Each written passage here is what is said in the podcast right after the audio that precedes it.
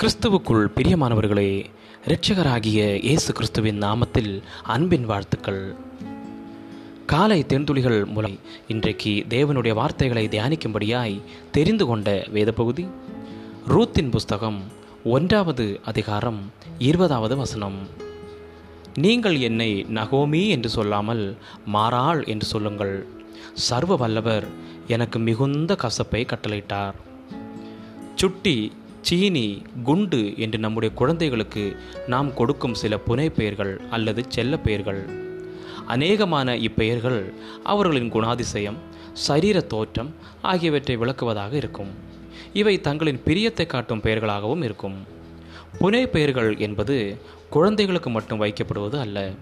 இவற்றின் பயனை நாம் வேதாகமத்திலும் காண்கிறோம். எடுத்துக்காட்டாக யோவான் யாக்கோபு என்ற இரு சீஷர்களுக்கும் இயேசு இடிமுழக்க மக்கள் என்று புனை பெயரிட்டார் தனக்குத்தானே புனை பெயரிடும் அரிய நிகழ்வையும் வேதாகமத்தில் காணலாம். நகோமி என்ற பெயர் கொண்ட ஒரு பெண் தன்னை மாறா என்று அழைக்குமாறு கூறுகிறாள். அதற்கு கசப்பு என்று அர்த்தம். ஏனெனில் அவளுடைய கணவனும் இரு மகன்களும் மரித்து போயினர் தேவன் அவளுடைய வாழ்வை கசப்பாக்கினார் என்பதாக அவள் உணர்கிறாள். நகோமி தனக்கு கொடுத்த புதிய புனைப்பெயர் நீண்ட நாட்கள் நிலைத்திருக்கவில்லை. ஏனெனில் அவளை நிலைக்குலைய செய்த அந்த இழப்புகளோடு அவளுடைய கதை முடிந்து போகவில்லை. அவளுடைய துயரத்தின் மத்தியில் தேவன் அவளுக்கு ஒரு அன்பான மருமகள் ரூத்தை கொடுத்து ஆசிர்வதித்தார். அவள் மறுமணம் செய்து ஒரு மகனை பெற்றெடுத்ததன் மூலம் நகோமிக்கு திரும்பவும் ஒரு குடும்பத்தை உருவாக்கினாள். நாமும் சில வேளைகளில் நமக்கு தோற்றவன் நேசிக்கப்படாதவன் போன்ற கசப்பான புனே பெயர்களை நம்ம அனுபவிக்கும் கஷ்டங்களையோ அல்லது நாம் இழைத்த தவறுகளையோ வைத்து கொடுக்கும்படி முனைகிறோம். ஆனால் இந்த பெயர்கள் நம்முடைய கதையின் முடிவு ஆகிவிடுவதில்லை. நம் ஒவ்வொருவருக்கும் தேவன் கொடுத்துள்ள பெயரான சிநேகிக்கப்பட்டவன் என்ற பெயரால் நம்முடைய கசப்பான பெயரை மாற்றுவோம்.